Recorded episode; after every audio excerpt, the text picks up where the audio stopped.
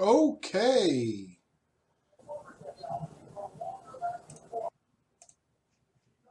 Perfect. Hey, welcome to another episode of Liberty's Lantern. Today we're going to be talking about free speech, the Constitution, and a whole bunch of other stuff, especially in light of everything that's going on at Berkeley, the whole Milo thing. And just a lot of questions about what exactly is free speech, what does it entail, and a whole bunch of other things. So we're going to be taking a little bit of a libertarian slant on it. We're going to be talking about it and just kind of hashing over some ideas and just bringing a lot of things to light that you may have not thought about before. So, hey, let's get that started.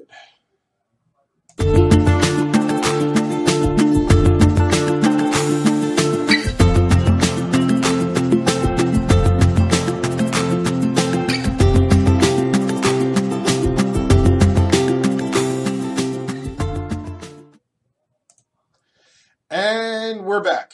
Welcome to Liberty's Lantern. I'm actually going to share my screen here for just a second so we can go over exactly what the First Amendment says. So the First Amendment, Congress shall make no law respecting an establishment of religion or prohibiting the free exercise thereof or abridging the freedom of speech or of the press or the right of the people peaceably to assemble and to petition the government for a redress of grievances. The First Amendment is really packed with a lot of rights and abilities for the American people. First of all, it says freedom of religion. It makes sure that you have free speech. It makes sure that you have freedom of the press, freedom to assemble peaceably, and also the ability to petition the government, which is also one of those forgotten aspects or very seldom talked about, but extremely important inside the First Amendment. So now we know what the legal talk is. Yes, by the way, the shirt, I love it. Okay, so the First Amendment. What exactly is freedom of speech? Well, freedom of speech actually includes a lot of different things, and there's a lot of people that say that there are instances where hate speech is not included.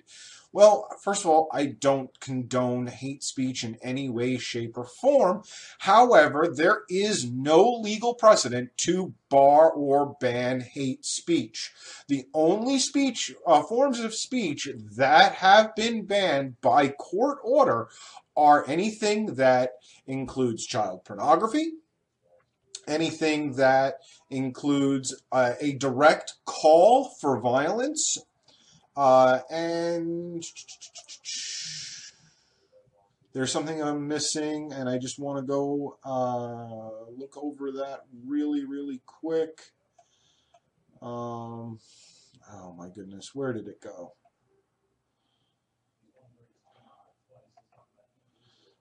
So we had prohibiting speech for child pornography. We had the prohibition of calling people directly to incite violence against another individual or the government itself. And actually, that's about it. All right, so those are the only three times that you can actually consider free speech banned. Hate speech has never been addressed by the Supreme Court and has never been determined to be barred. Now, let's get into something else here. What exactly is hate speech? And hate speech, according to dictionary.com, is any speech that attacks, threatens, or insults a person or group on the basis of national origin, ethnicity, color, religion, gender, gender identity, sexual orientation, or disability.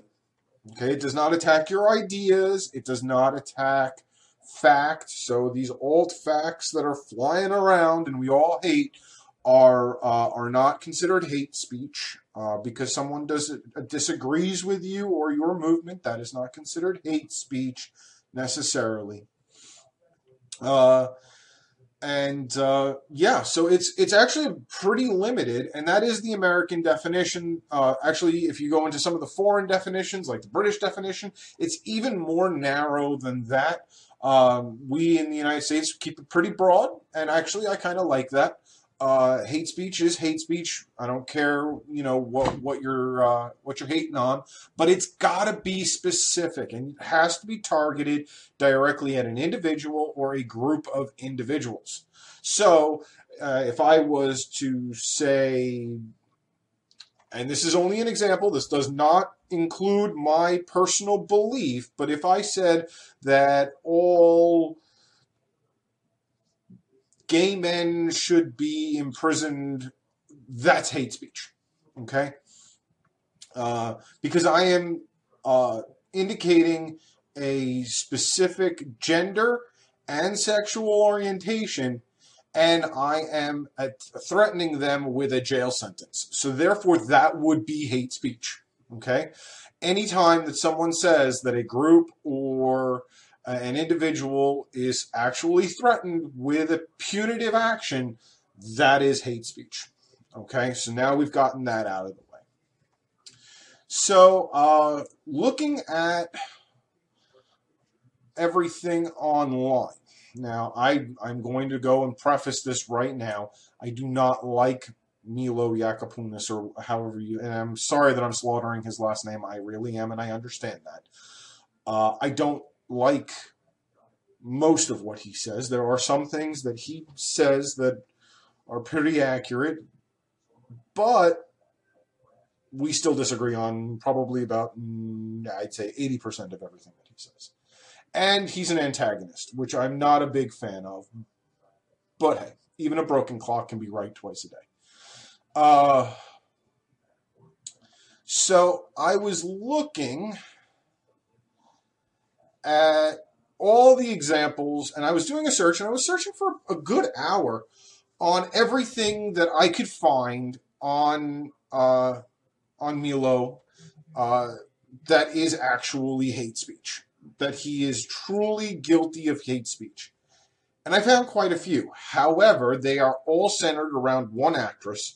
Her name is Leslie Jones, and he attacked her for weeks.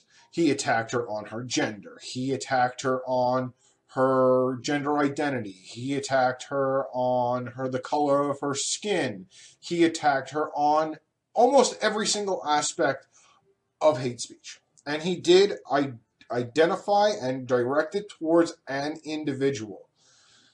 As far as groups are concerned, he disagrees with the methodology, but not the rationality. So technically, that would not be hate speech, or at least the definition that currently stands with hate speech. One of his most famous things is that he does not believe in Black Lives Matter. He does not believe in the problem of he believes in the problem that Black Lives Matter is trying to solve. However, he does not believe that Black Lives Matter is the problem. So technically, that is not hate speech. Just because he disagrees with you does not make it hate speech. And the list goes on and on. Those are just some quick examples. But literally, the only times that I could find actual hate speech attached to Milo was in regards to this Leslie Jones actress.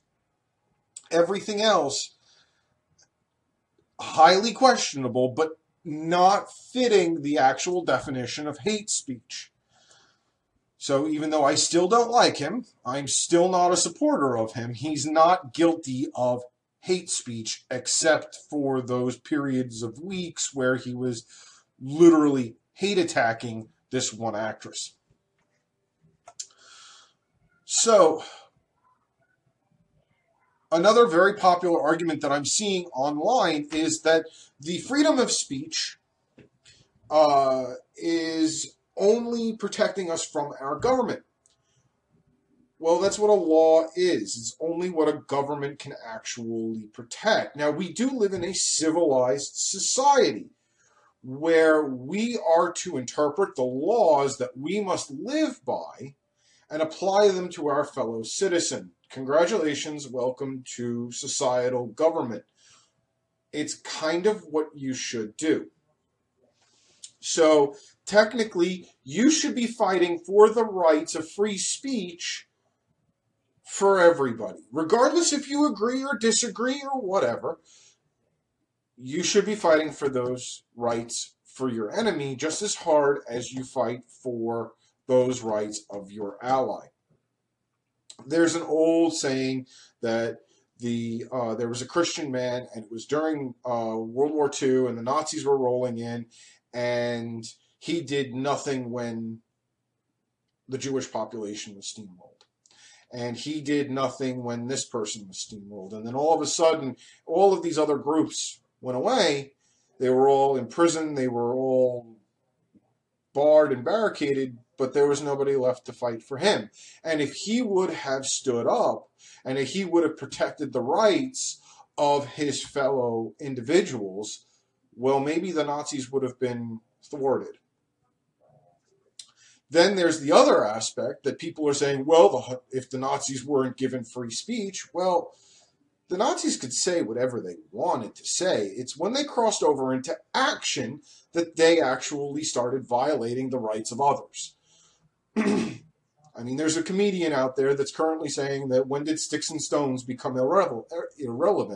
Well, it's very true. Sticks and stones can break my bones, but words will never hurt me. They can hurt your emotions, and I get that, and I understand that, and all. I sympathize with you.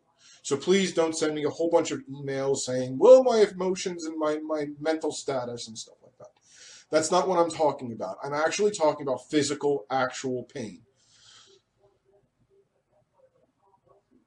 You have to protect the rights of everyone, even if you don't necessarily agree with them or you don't think that they ally with you. Because if you stand with them, they will eventually, if the time comes that it's necessary, they will stand with you.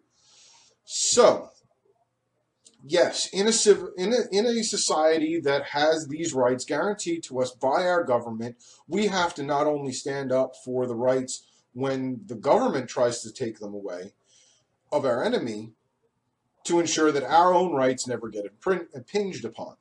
Very, very important here. You have to understand and realize that. So,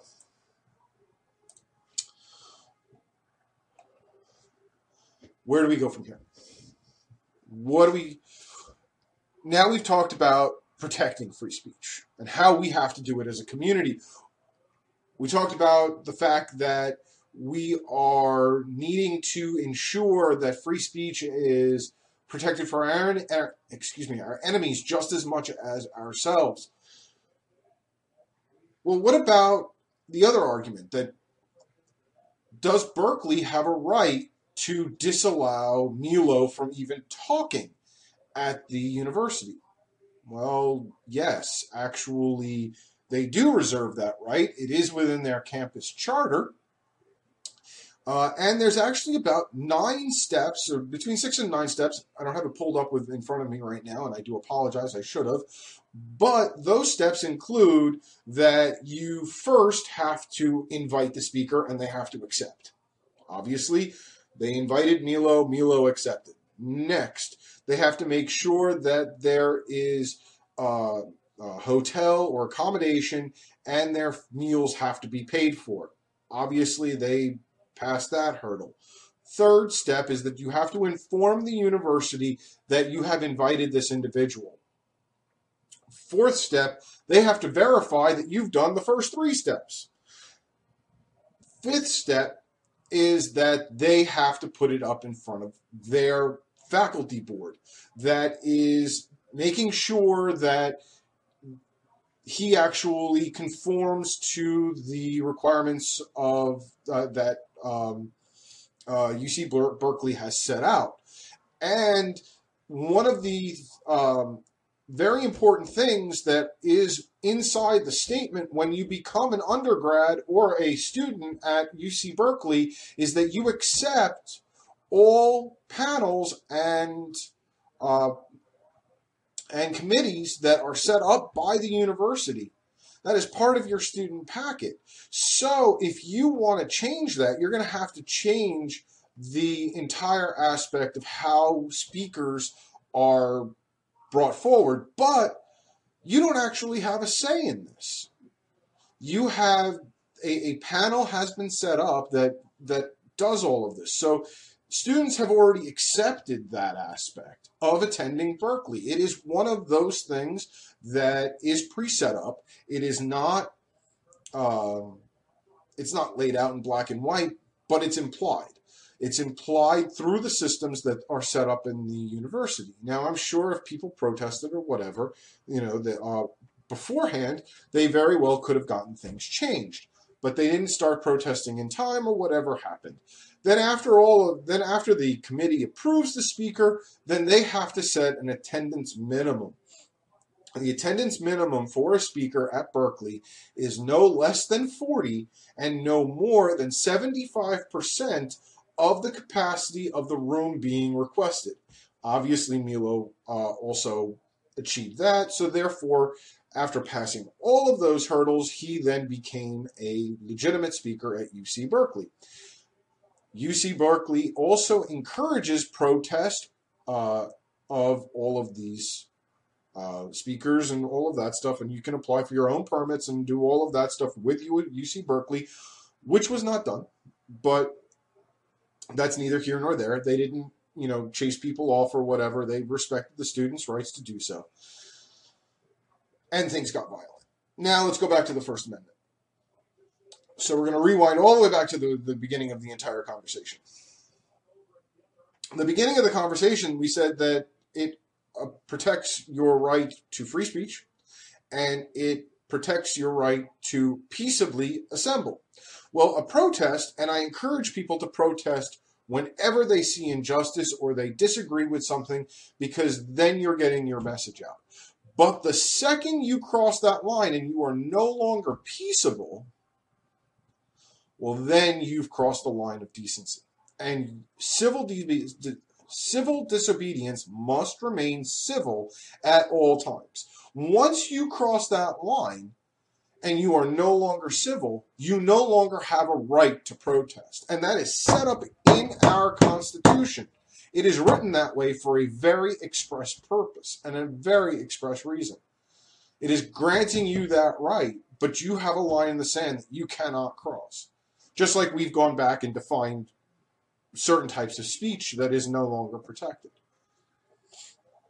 So once they crossed that line and they were no longer peaceably assembling, and they were actually causing property damage, well, then they've crossed the line and they are no longer able or allowed to do what they were doing, because now they are in violation of the First Amendment.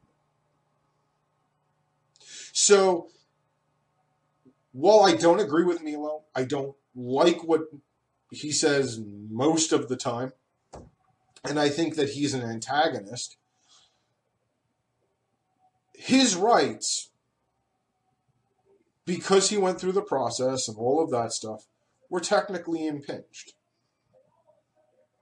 Now, if Berkeley would have said from the very beginning, no, we don't want you speaking at our university for whatever reason, and they could have created whatever reason, really, the entire issue would have been a moot point. Milo has been around long enough that most individuals, and with a quick search on the internet, you can find out exactly who he is and what he believes. This is no surprise. This is no shocker. This is not coming out of left field.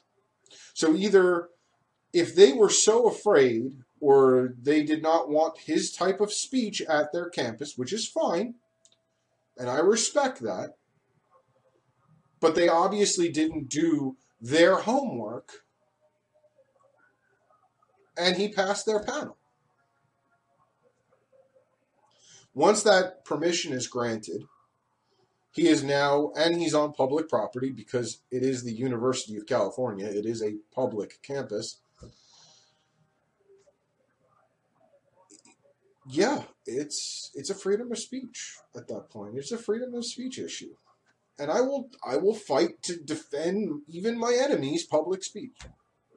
freedom of speech. Now, also, I've said this on Facebook over the last week, and we've gone over some of these points, and I've talked with friends and acquaintances about this, and the first thing, or not the first, but some individuals said, would you defend the right of ISIS to speak? Yeah, I would. Now, once ISIS crosses the line from merely speech to action, then they've got to be shut down. Then they are breaking the law. Then they are in violation of free speech. But if they wanted to go and stand around with a bullhorn and yell their condemnations against Christianity and the West and everything else, they have the right to do so. The freedom of speech covers the fact if they want to say that women's place is in the kitchen, barefoot and pregnant. If they want to say that, they're protected to say that. I don't agree with it. I don't like it. But I will fight for their right to say it. And on the other side, if the KKK wants to march down the street in their white hoods, they're allowed to do so. If they get violent, then it needs to be shut down. There is an old Confucius saying that I would rather remain silent and everyone think me a fool than me opening my mouth and proving it. And that's exactly what these people who are preaching this hate speech or condemnations or whatever, that's what they're doing. They're opening their mouths and proving that they are fools. However, when you go behind them and get violent to try to prove your point, you are doing nothing but making them look like the good people and you the bad person. You are making yourself a modern version, or you're making your opposition a modern martyr. You may not be actually killing them, but you are drawing positive attention to them. Congratulations. You've just lost. And that's all I have to say about that. Again, if you think I'm an idiot, I want you to message me. If you think I've leave a comment in the video. If you think that I've done a good job and you think that I've brought some light to the conversation, tell me that too. We'll be talking again next week. We'll see what the topic's going to be. But it's a long way to Tipperary till next Sunday. So. We'll see you then. I hope you've enjoyed this episode, and you have a great one.